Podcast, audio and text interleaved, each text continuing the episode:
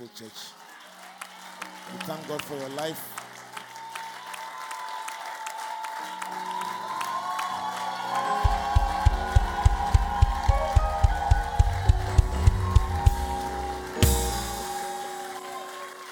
If there's one thing, if there's one thing I can say about you, you are very focused, very determined, and very committed to the things that you do.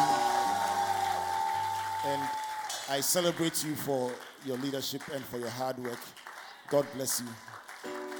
God bless you. Let me cel- celebrate you, Theodora, for standing by him and, and being so passionate about, about the work of God. The two of you have something very special, and I thank God for your lives. Amen. Let me thank the Roots of Sharon for that wonderful ministration. And Sister JD for that song. are, you, are you glad to be here? Let me introduce my two colleagues I came with. I, I have my publicist and my, my media advisor, the editor of the graphic business, Mr. Theophilus Yartey, here with us. Thank you for coming.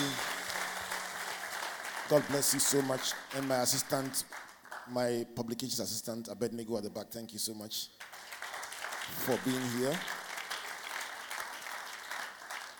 Let me give a big round of applause to the leadership of the of the mighty men of valor, MVV.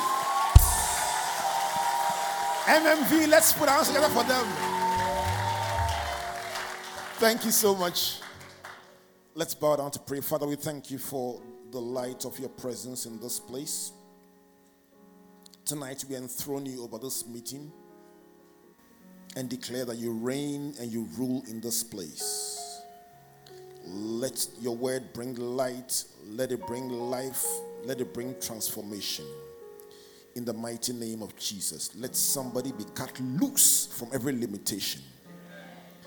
Let barriers be broken, let obstacles be removed, and let hindrances be eliminated, and let Christ alone be glorified. We give you praise and glory in Jesus' name. Amen. I'm speaking tonight on the theme of building with wisdom. Building with wisdom. And under the general theme of building with wisdom, I want to narrow down on an aspect that relates to having mastery and flexibility. Tell somebody mastery. Tell the person flexibility. Mastery and flexibility to operate in different environments. You see, in the animal kingdom, when they say an animal is an amphibian, it means that it's able to survive both in land and water. And so, inspired by that ability to survive both in land and water, my message for tonight is entitled The Ambidextrous Anointing. The ambidextrous anointing. The ambidextrous anointing. Let's see it together. Now, if, if it's a new word for you, let's start with ambi. Ambi. Dextrous. The ambidextrous anointing simply is about winning the battle on both sides. Somebody tonight will learn how to win the battle on your left hand side and win the battle on your right. Hallelujah. Now, the word ambidextrous comes from two words ambi and dex- dexter. Ambi and dexter. Ambi simply means both. Both. And dexter means good or favorable. That means that both are good and both are favorable. You see, when you have true or false questions in an exam, when the answer is true and you choose false, you get zero. When the answer is false and you choose true, you get zero. When you get the right one, you get 100.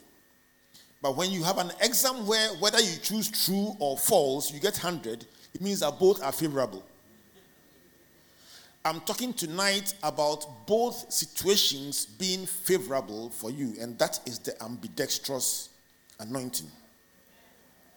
Now, I want to I want to look at two foundational scriptures. The first one relates to building with wisdom, and the second one relates to fighting with wisdom. Let's go to Nehemiah chapter 4, verse 17 and verse 18. Nehemiah chapter 4, verse 17 says, Those who built on the wall and those who carried burdens loaded themselves. Somebody say, loaded themselves. One more time. They loaded themselves so that with one hand they worked at construction, and with the other hand they held a weapon. Say ambidextrous. Every one of the builders had a sword girded at his side as he built and the one who sounded the trumpet was with me. Let's go to First Chronicles chapter 12, verse 1 and verse 2. First Chronicles chapter 12, verse 1 and verse 2. It says, Now these were the men who came to David at Ziklag while he was still a fugitive from Saul the son of Kish and they were among the mighty men, helpers in the war, armed with bows and arrows. And if the Bible is yours, underline the next series of words. It says, using both the right hand and the left. Somebody say ambidextrous. Using both the right hand and the left in hurling stones and shooting arrows with the bow and they were of Benjamin, Saul's brethren. Let's start with Nehemiah. The book of Nehemiah is a story of the rebuilding of the walls of Jerusalem that were broken down and burnt. You know that story? Wonderful. Now, the effort was led by a man called Nehemiah, who was a captive and a cupbearer in the courts of the king of Persia. So Bible says he first sought favor with God in fasting and prayer for several days and got permission from the king to go and rebuild the wall. But there were enemies like Sanballat and Tobiah and Geshem and the Arabs and the Ammonites who were determined to stop him. Nehemiah and the people therefore spent a lot of time praying. But notably, as they built, Bible says they loaded themselves and used both weapons, one for construction. They used both hands, one for construction and the other to hold a weapon. Now, this significant act has implications for us tonight as we talk about building with wisdom. Now, in the case of First Chronicles 12, Bible catalogs the roll call of men who came to David while he was not yet fully king of Israel and was hiding in a cave at Ziklag. And Bible says different categories of fighters gathered around him. And Bible listed their military credentials. If it was today, you will say that David had four star generals, he had ballistics experts, he had marines, bomber pilots. You just list them. He even had special forces. Bible says some of the men of the tribe of Gad, in verse 8, they said they had faces of lions and they were as swift as gazelles on the mountain. Imagine somebody with the face of a lion and as fast as a deer chasing you, it's not easy. Tell somebody it's not easy. Those were the special forces. But the roll call described a group of men who were ambidextrous from the tribe of Benjamin. Bible says they fought with both the left and the right hand. Why is this concept of being ambidextrous important? In order to enter your promised land in life, you need an ambidextrous anointing. Like the men around Nehemiah and like the Benjaminites, you need to fight with both hands equally well. Now, what do these two hands represent in the context of our walk with God and our faith? Let me start with the right hand. It is estimated that 85 to 90% of us are right handed. How many right handed people are in this place? Right handed, let me see. Right. 85 to 90% of us, 9 out of 10, are naturally right handed. Our right hand is often the stronger of the two. We use the right hand for important things like eating, greeting, signing your check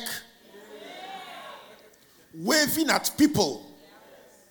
In fact, culturally, there are some gestures, if you make them with your left hand, it is an offense. Several years ago, traveling across the country on our Springboard Roadshow, we went to have a rural eh, developmental engagement with the mining town of New Abirem. And we had been there the year before to do some educational outreach, and it was very good. So we went back the next year as a follow up and the whole town gathered together with the chief. But just before we engaged with them, the senior linguist called me and said, Chief, last year when you came, it was very good. But you see, you, eh, when you are talking, you hold the microphone with your right hand. So, because of that, any sign that you do, you do it with your left hand. And here, you see, you can't point at Nana with your left hand.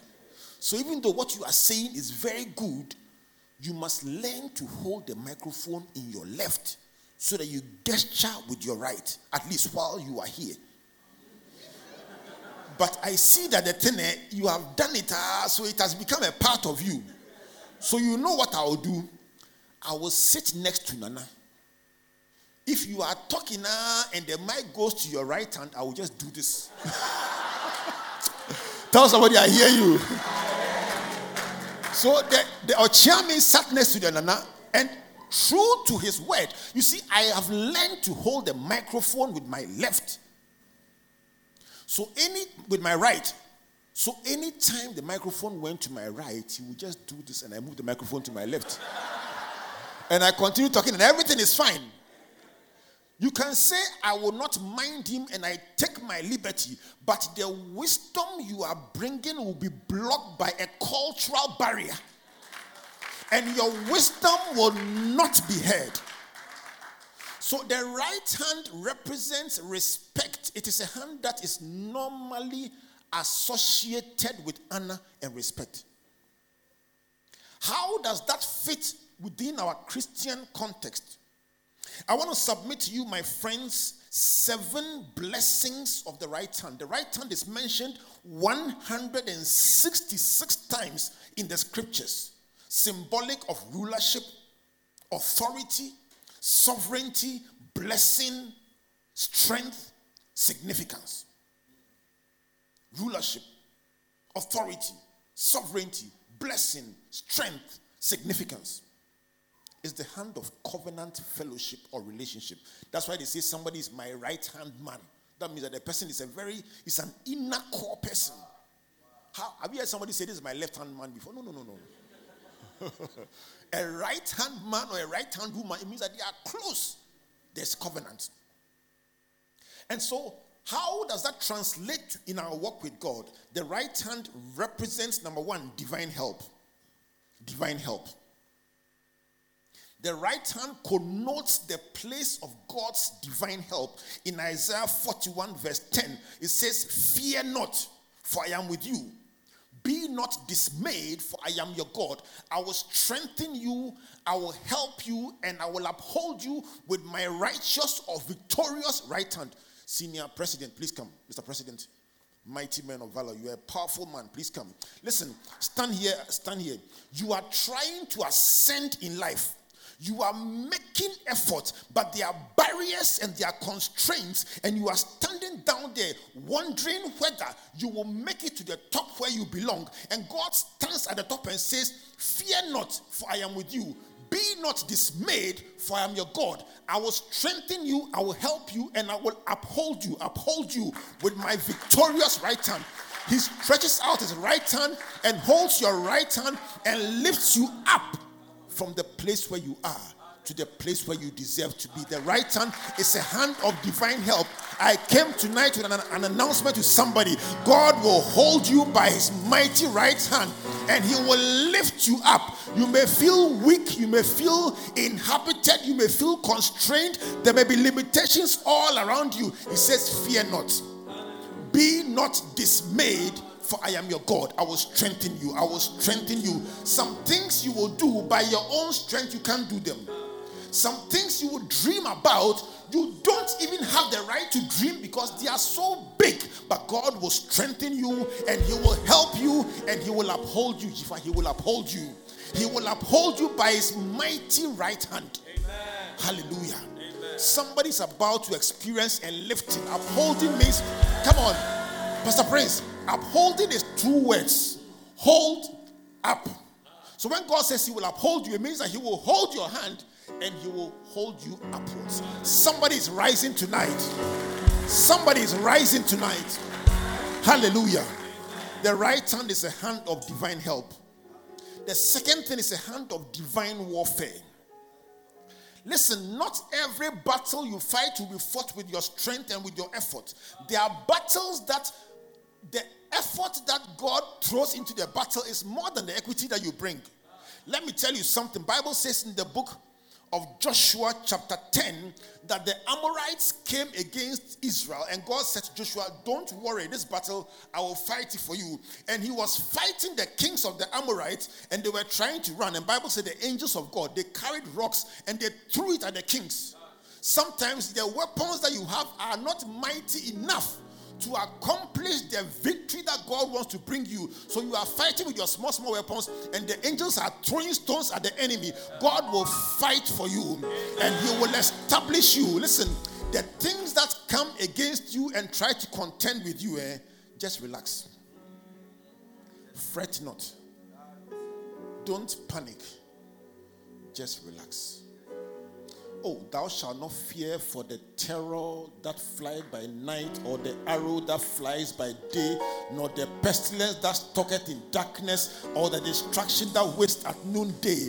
A thousand will fall at your side, and ten thousand at your right hand, but it shall not, it shall not come near you. Only with your eyes shall you behold and see the salary of the wicked. Listen, they can gather and they can conspire. They can have meetings without you and say things against you. In those same meetings, God will set confusion in those meetings. Hallelujah. The right hand is the hand of divine warfare. God will fight for you. God is fighting for us pushing back the darkness, lighting up a kingdom that cannot be shaken. If you believe that in the name of Jesus, shout it out. Exodus 15, verse 6 says, Your right hand, O Lord, has become glorious in power. Your right hand, O Lord, has dashed the enemy in pieces. Those who choose to fight you they are fighting your God. The right hand is a hand of authority. In Ephesians chapter 1, Bible talks about Christ being raised by God and seated at his right hand in heavenly places. The right hand is a place of divine authority. And the good news is that we are seated in him in that place. It is a place of authority, a place of power, a place of dominion. Hallelujah. Number four, the right hand is a hand of promotion and divine blessing. In Genesis 48, verse 17, Joseph called for, Jacob called for the children of Joseph, and they brought Ephraim and they brought Manasseh. And they said, Oh, Manasseh is senior, so put your right hand on Manasseh and your left hand on Ephraim. And Joseph said, Joseph said to Jacob, That is the right order. And Jacob said, You don't understand. There is a changing of the guard in the realm of the spirit. So, by the natural order, you are saying this one has more advantage. This one is senior. This one should be ahead. But by divine order, I cross my hand. And the one that you say he has little, the one that you say he is behind, I put my right hand on him instead. And the one that you think should naturally be ahead, rather, I put that one second. I came to tell somebody men may say you are behind, they may say somebody deserves it more than you. Somebody comes from a better family. Somebody has a nicer surname. Their village is on the map. Your village is not even on the Google Maps. They may say that you don't have a lot of equity. You don't have property. You don't have anything to boast about. In fact, when they came looking for a king in the house of David, they said, who are the possible king? They say Eliab. He went to a good school. He's tall and he's good looking and he speaks very well. Someone said that is not the one. And they say bring Abinadab. And they said that one too is not the one. They said bring Shammah. And they called one, two, three, four, five, six, seven. They said, Is there anyone? They said, No, it's finished. They said, Oh, is there no other son? They said, No, no, no, no, no, no. It's finished. They said, Ah, oh, there's one B, but you won't like him. He, he's not the kind of person who can be king. There's nothing kingly about him. They said, okay, just bring him for protocol purposes. And when he appeared from the back of the desert, he said, That is the one. I came with an announcement for somebody tonight.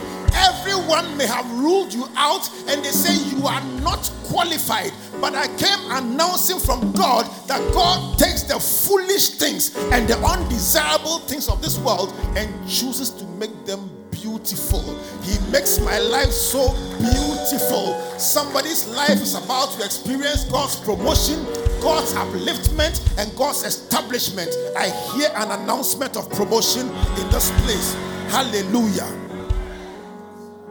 The right hand of God will lift you beyond others who seem to be more qualified. It is also the hand of consecration. Number five, the hand of consecration. In Leviticus 8:22. Bible says he brought Aaron and his sons and brought the second ram, the ram of consecration. Then Aaron and his sons laid their hands on the head of the ram, and Moses killed it, and also he took some of the blood and put it on the tip of Aaron's right ear, on the thumb of his right hand, and on the big toe of his right foot. Aaron and his sons had their right ears, right hands, and right toes anointed with blood to set them apart as priests. God was saying, Be careful what you hear, be careful what you touch, and be careful where you go. It is so important to understand that if you live by what you hear, just the news alone will tell you that you are finished. You see, when Elisha said, Tomorrow by this time, Bible said the Lord who leaned on the king's arm, he had listened to CNN and BBC and Al Jazeera. He says, even if God opens the windows of heaven, this thing it cannot happen. Sometimes logic and news and environmental issues will stand in the way of the prophetic word of God for your life. But come on, tonight I came to tell somebody what God has said concerning your life supersedes every other consideration. So separate yourself. Don't hear some things, don't see some things. Everyone is seeing trouble, their fears, their doubts, their anxiety. You say, Me, I don't see. What do you see? I see the beauty and the glory of God at work in my life.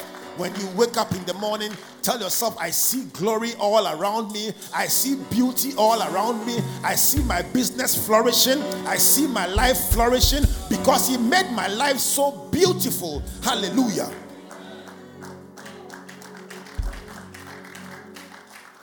The right hand stands for divine approval. Bible says he will put the sheep on the right hand and the goats on the left. Matthew the chapter number 25, verse 33. And finally, the right hand stands for finality.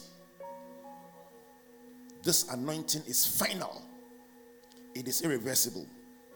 In Revelation chapter 1, verse 17, Bible says, And when I saw him, I fell at his feet as dead.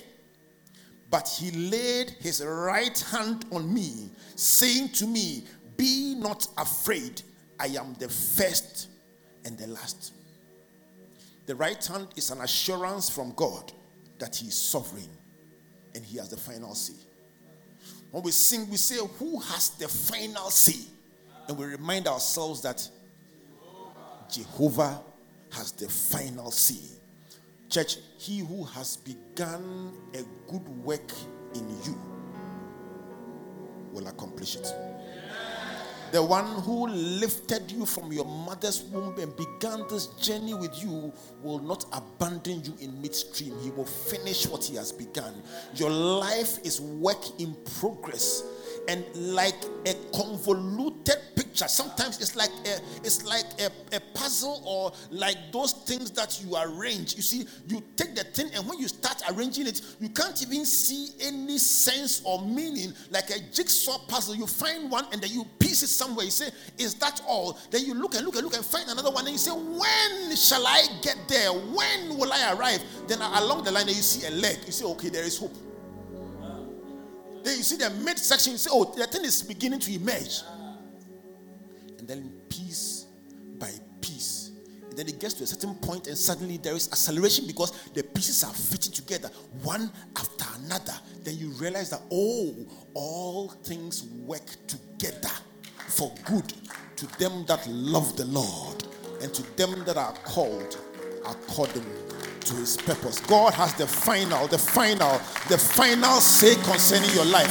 What he has begun, he will finish. Hallelujah. So the right hand represents seven things. Number one, divine help. Number two, divine warfare. Number three, divine authority. Number four, divine promotion. Number five, consecration. Number six, divine approval. Number seven, finality. God has the final say. No matter what anyone says. You see, somebody can say, Listen, let me tell you something. I have power. Either you bow down to me or I will show you where power lies. Tell them God has the final say. The final say. The final say. No one, no one can determine your future. Hallelujah. Is the right hand anointing enough? Is the right hand anointing enough? If the right hand stands for divine help, divine warfare, blessing and promotion, authority, consecration, approval, and finality, what more do you need? Is it not enough to know your covenant rights in Christ? After praying and claiming what belongs to you, what next? Church, I came to announce that the right hand is a critical foundation, but you need a second anointing. And that is where the left hand comes in. Hallelujah. What is the left hand anointing? It is the part we play in discovering our assignment in life, developing ourselves, working and fighting to possess our possessions. That is what I call the left hand anointing. God can empower you, but without the requisite preparation from you, your potential will not be realized. Naturally, having a strong right hand and a non functional left hand will limit your ability to fully excel in life because you need both. Hallelujah. So let's talk about the left hand. How many naturally left handed people are here? 10% of people are naturally left handed. And I can see immediately, I can count, there, there you are. It is one out of 10 it is statistical, and any time I do this, the result is the same 90% right handed, 10% left handed, or 85 right, 10, 12 left. Left handed people are right brained. Left hand, right brain. That means they are generally more creative. They have better language skills, analytical, and they tend to do better in careers that relate to creativity. Horticulture, design, architecture, art, poetry. Am I talking? Are there left handed people who, would, who will testify? Are you left handed? Oh, is, it, is it true? All right. In, in, in football, left footed players are very dangerous and they are very expensive.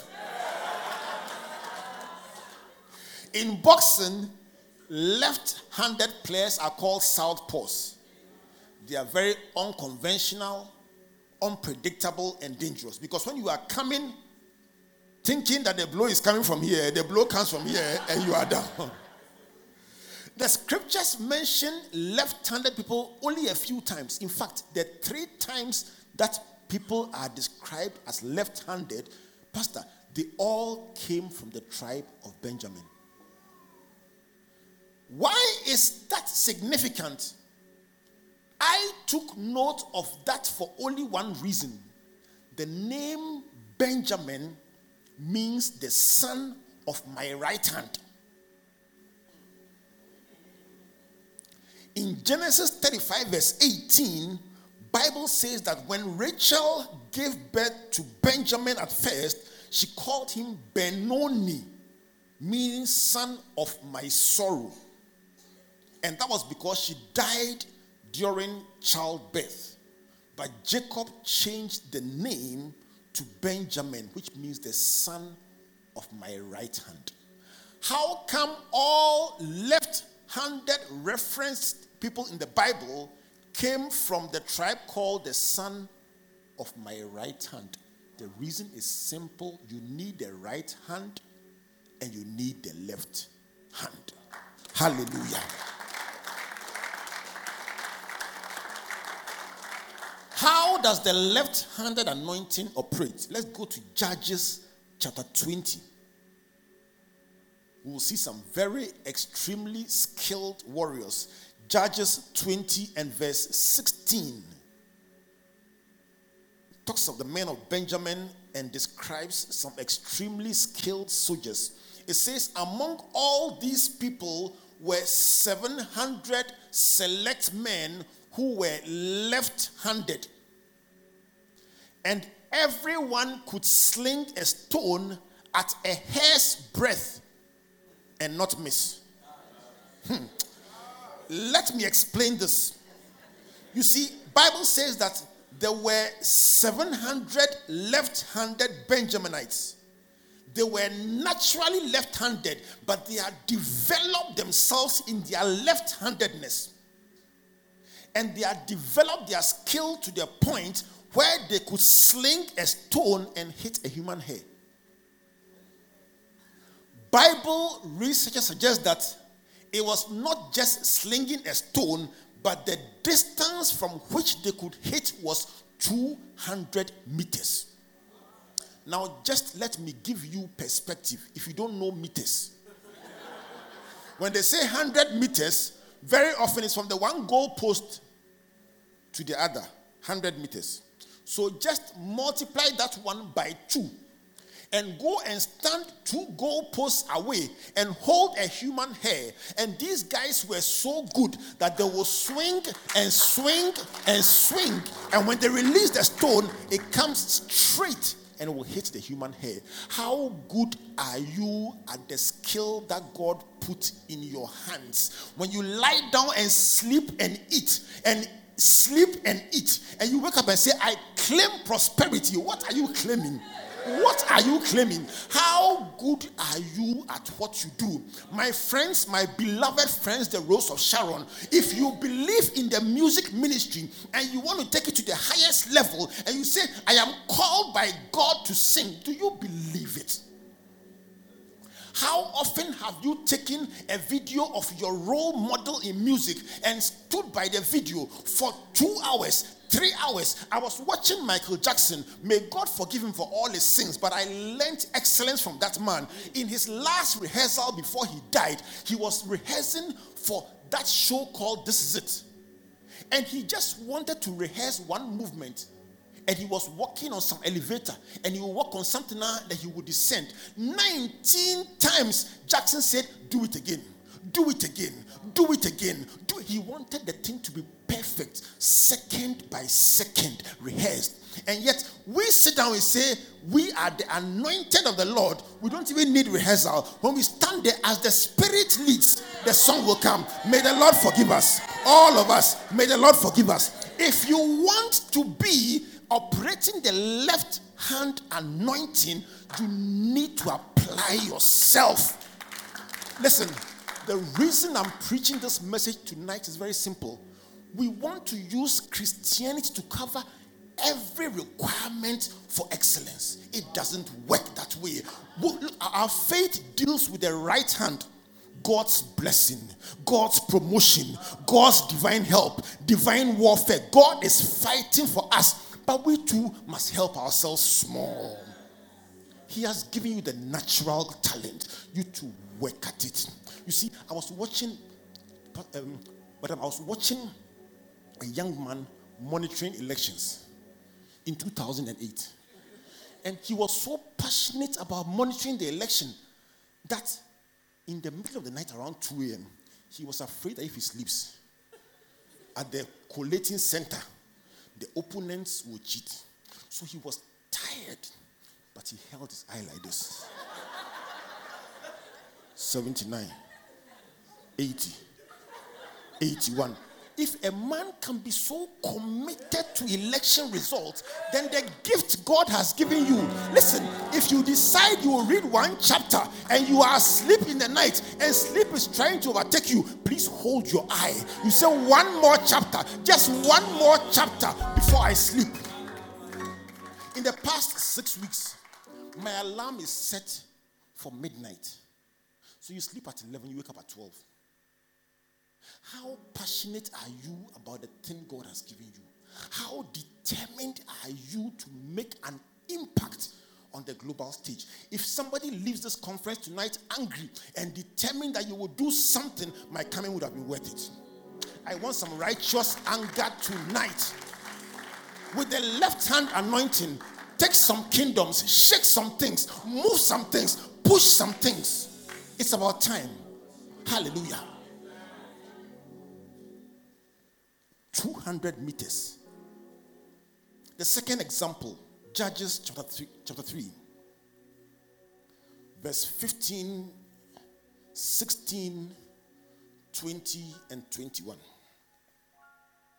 Judges chapter 3, it says, But when the children of Israel cried out to the Lord, the Lord raised up a deliverer for them Ehud, the son of Gera, the Benjaminite, a left handed man.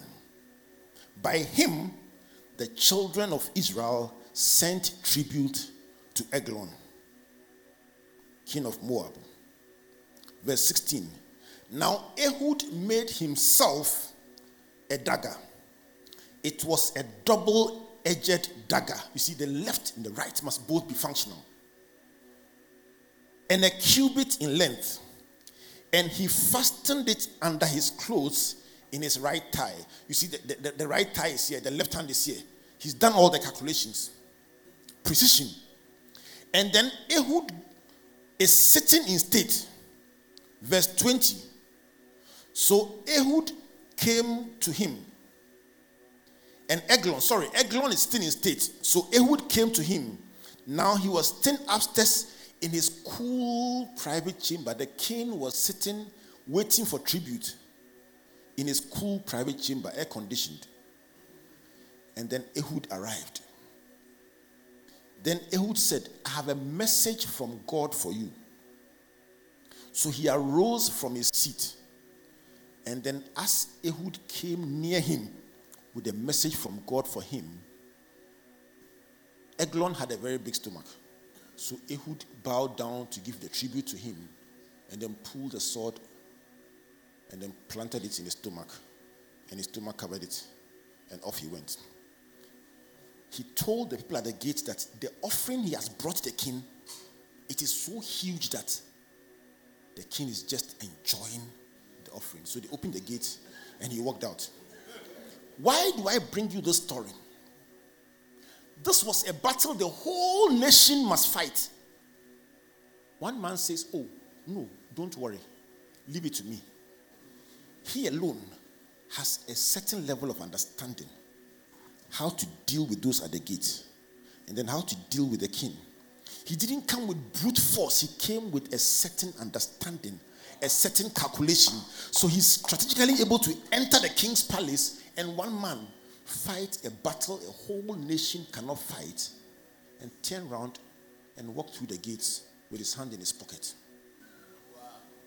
There is something about the left hand anointing, it gives you deep strategic understanding.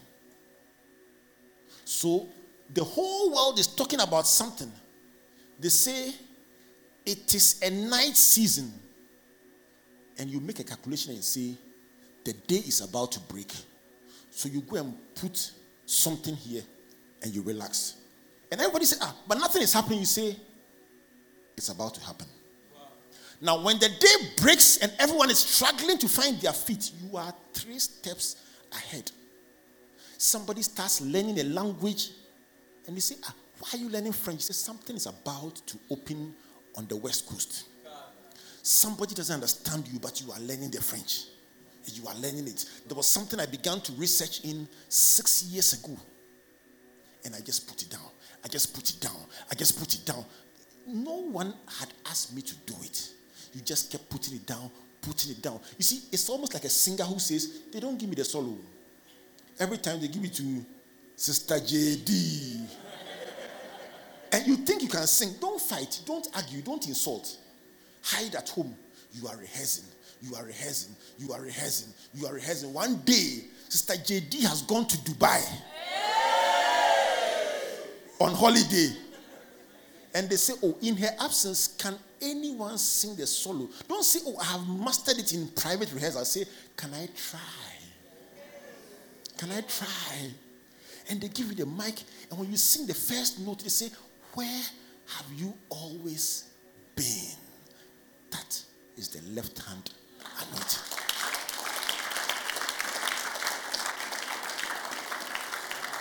The left hand anointing stands for number one skill. Skill. Skill. You must be skillful at what you do. God will give you the talent, but build it into a skill. Invest in the talent by day, invest in it by night. Experts say for every talent, for you to become a master in the talent, you need 10,000 hours. What we like doing, Theodora, as Christians, we, we say, I claim it. You look at somebody, you say, Charlie, I tap into it, shake my hand. I will shake your hand, but the shaking will not do anything. Anything. Believe me, if that is all it took, then I'll wake up in the morning, go and stand at the airport, and shake the hand of everyone who is traveling. I, I, I tap, I tap, and then I tap. What are you tapping? Tell somebody it goes beyond tapping. Skill means that you prepare your talent, you develop it, you invest in it. I told somebody if you ever see me at the airport with excess baggage, believe me, open it is full of books, books, materials, DVDs. That is what I live on. If you have more shoes than books, you are a walker, not a thinker.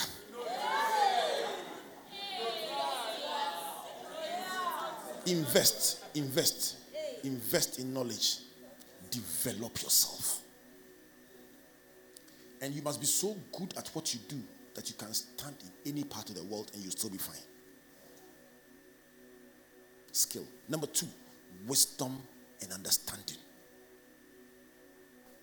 I've learned that some things are there, you can struggle with it. Uh, somebody comes and just comes to press one knob, one knob like this, and that's it. And it's so painful and so annoying that you are like, is that is that all? Is, is, that's why sometimes when you call the technician and he comes, you don't want to pay him more. Because when you call the technician and he comes, he knows that the thing, eh, he should just press one knob and the thing will work. But you see, our nature is that we like complexity. So he will deliberately use 20 minutes to turn something, turn something that you think he's working very hard. And then when you are satisfied, he will just press the knob. Bah! And the thing starts working. So, yeah, then you pay if you will understand that you are buying his wisdom and his understanding, in two minutes he can press the same thing and you pay. What wisdom does is that you are able to read meaning into complex situations and bring clarity.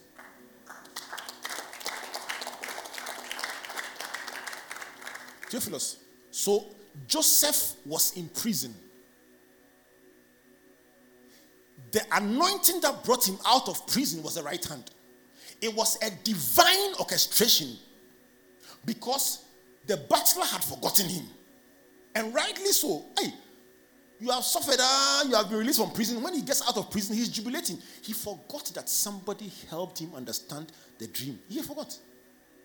And after two years, that is not the time to remember. Oh, he has forgotten him. One day, Pharaoh has a dream, and the, the Pharaoh says, If you don't tell me the meaning of this dream, you know me already. And the people say, Eh, this is the Pharaoh who cut the baker's head. If nobody performs, heads will roll.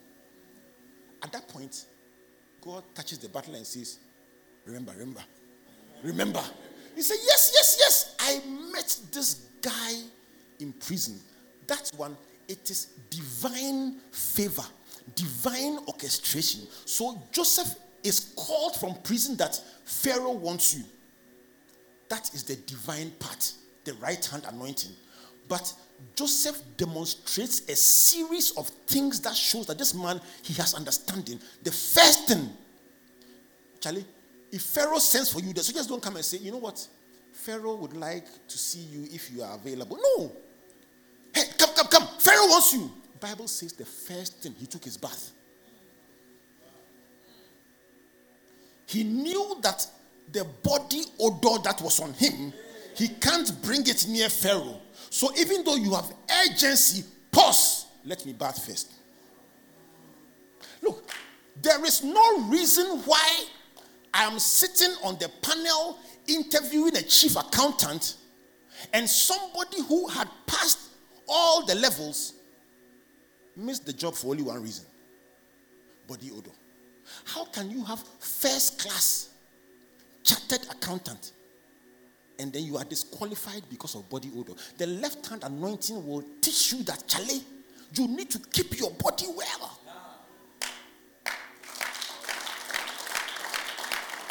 Oh, Joseph bathed and number two, he changed his clothing and shaved his beard. It's not about physical beard like we think about today. In Egyptian culture, it was an abomination to appear before Pharaoh with a beard. How did he know? He had read the culture of Egypt. The place where you want to go in life, you want to become CEO. How many books about the protocol of CEOs have you read? You don't even know how to behave around CEOs.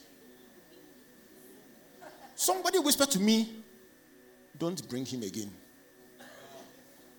Because CEOs have gathered, you accompany the CEO to that place. When they are talking, don't talk. Just stand around and smile. Sometimes, when they are talking confidential issues, step back two steps, give them space. These are all protocols. Kelaka Badon. Somebody say, mm. Joseph bathed changed his clothes, and shaved his beard. And then when he got to Pharaoh, Pharaoh was frantic. Listen, I had a dream, and the, and the cow, and the cow, and the stocks. In. The first thing he said to Pharaoh is, Pharaoh, relax. You are talking to King Pharaoh. He says, relax. I have a track record. I have done this. I have sung at this place. I have killed the lion. I have killed the bear. This Goliath, he will fall. A track record. Then he said, Pharaoh, relax. Then he did something absolutely amazing.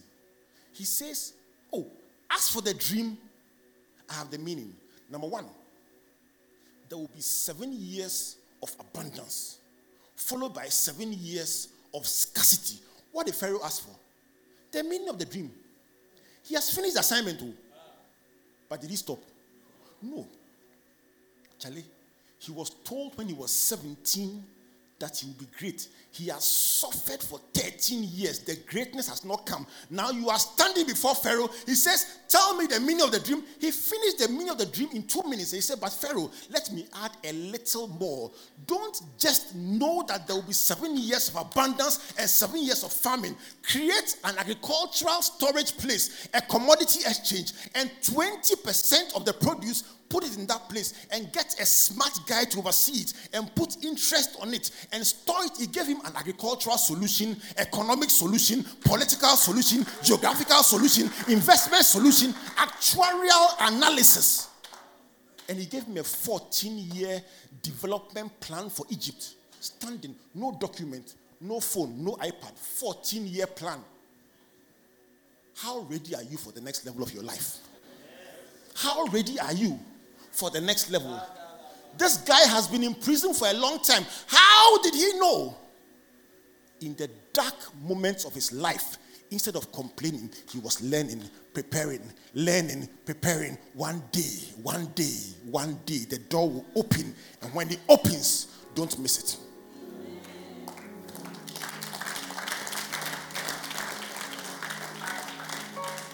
Pastor, it's so crucial you can wait 15 years for a breakthrough, and one mistake can cut it short because you lack the wisdom.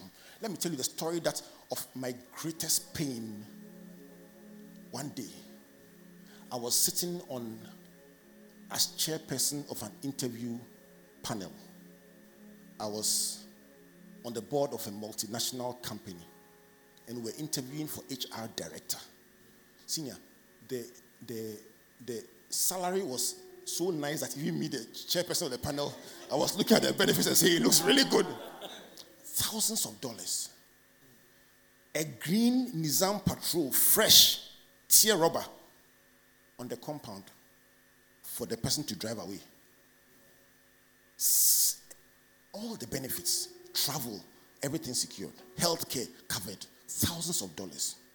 And there were three candidates. And this lady was in cruise control. Said she had opened a gap on all the rest. Then I took a paper and wrote on it, give it to her. Then wrote on the second one, give it to her, and I passed it on to the panelists. Then just before I concluded, I asked her one last question. By the way, that's your last job. Why did you leave? The Bible says knowledge and wisdom will be the stability of your times. That question has only one answer. One answer. Number one, I had a great time in the place. Number two, I forged a lot of wonderful relationships. Number three, I learned a lot from that place. Number four, I wanted a new challenge. And therefore, I moved on. But even now, I am in touch with them and I have fond memories of my stay in that place. Finished, four wheel drive, thousands of dollars, nice job.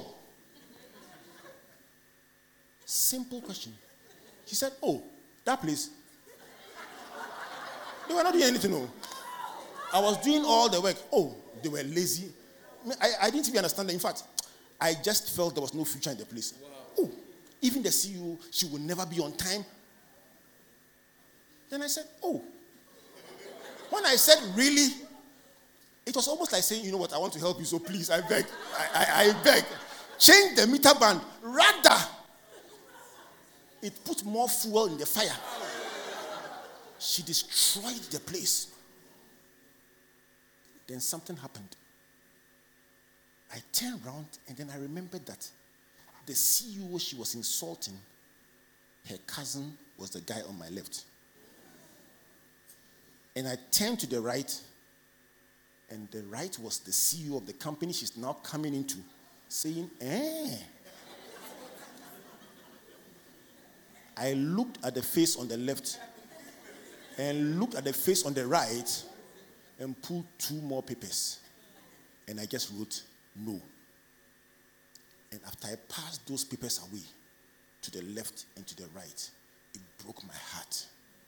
Because looking at that woman's CV, I suspect that 15 years she has prepared for this dream job.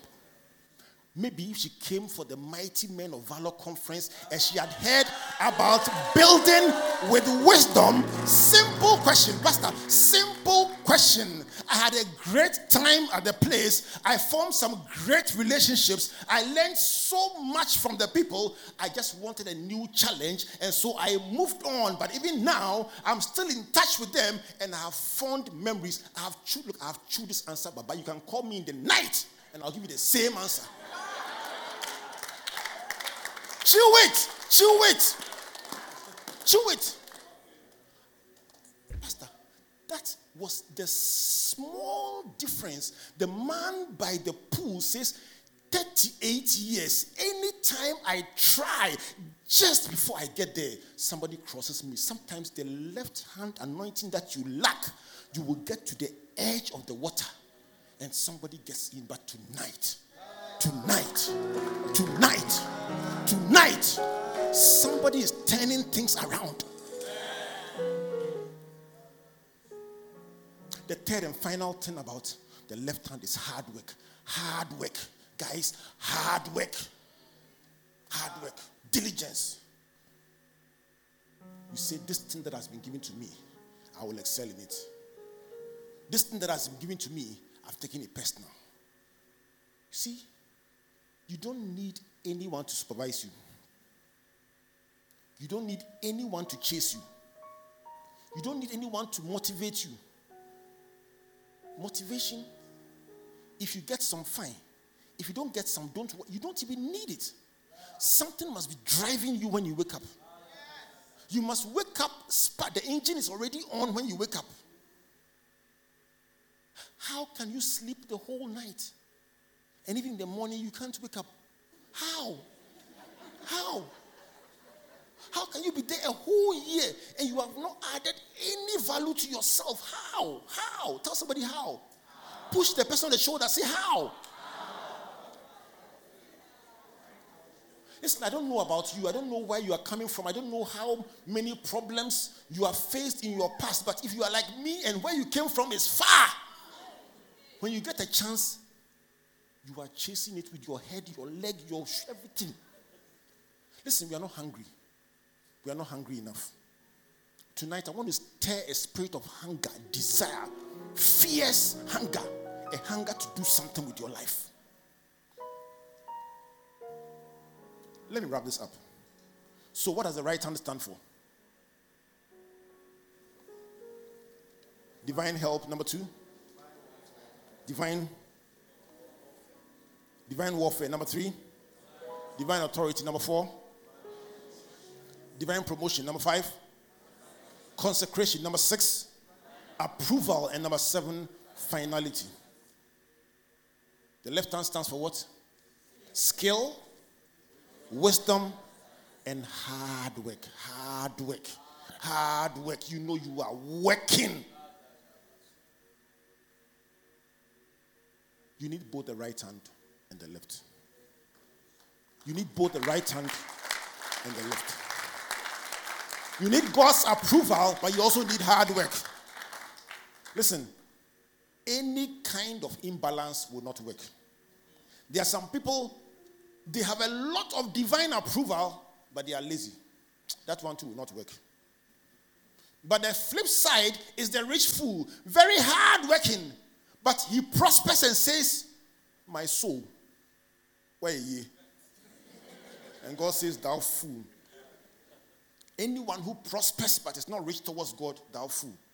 The balance is the right hand and the left.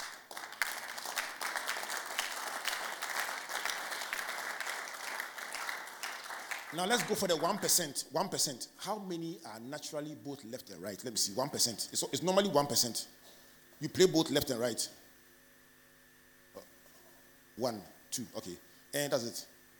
It's 1%. It's, it's always 1%.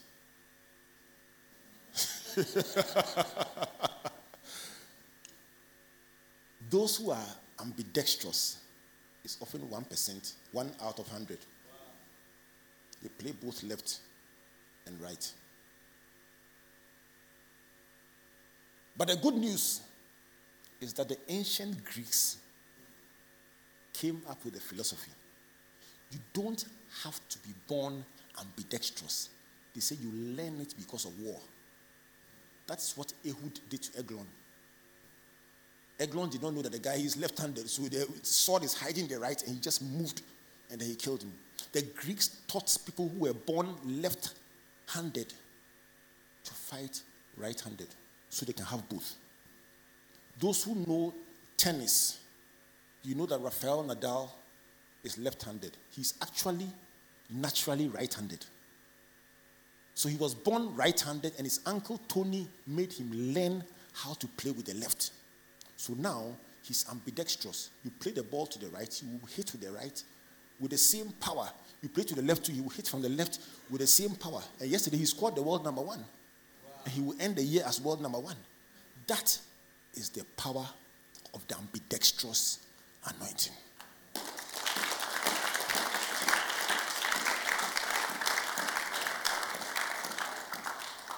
Ronaldo is ambidextrous. Hazard is ambidextrous. Toni Kroos is ambidextrous. People who play both left and right, their value is high. Let me conclude. Abraham was ambidextrous. Esther was ambidextrous. Nehemiah was ambidextrous. The heroes of our faith learned that the favor of God is on one side, but there's something you have to do. Isaac was ambidextrous. Listen, the favor was there, but Charlie, he built, he dug a well and dug a well again. Ruth was ambidextrous. She went to the farm to work, hard work. Joseph was ambidextrous. He knew favor, but he also knew hard work. Jesus was ambidextrous. He says, My father works, so I work. David was ambidextrous. Daniel was ambidextrous. Bible says he was 10 times smarter than the competition. He didn't claim it. He studied.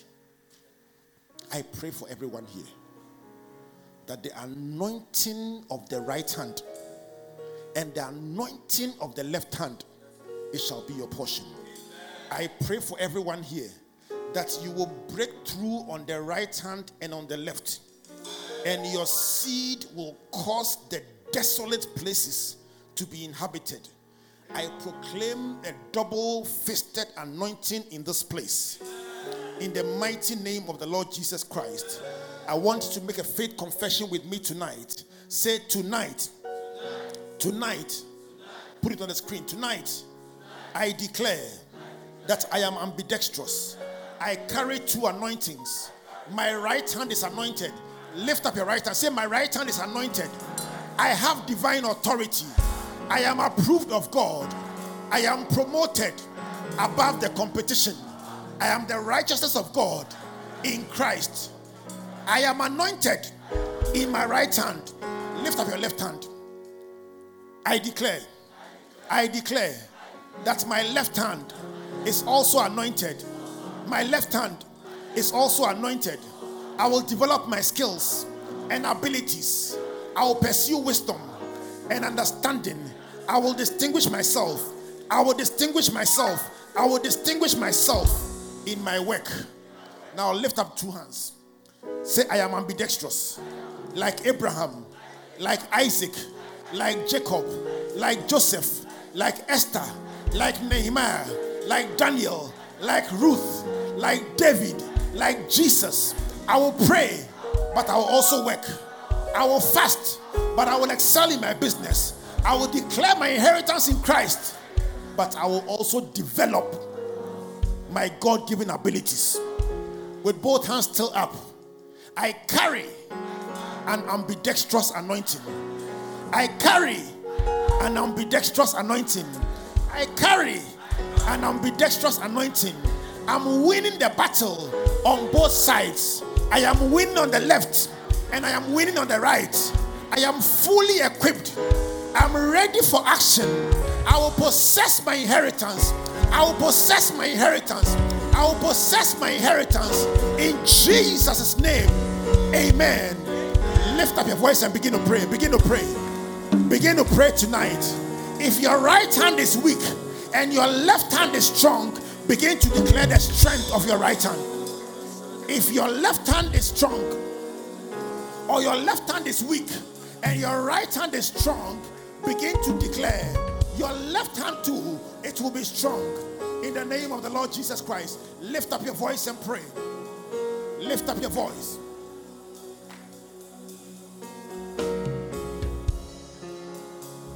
Makabo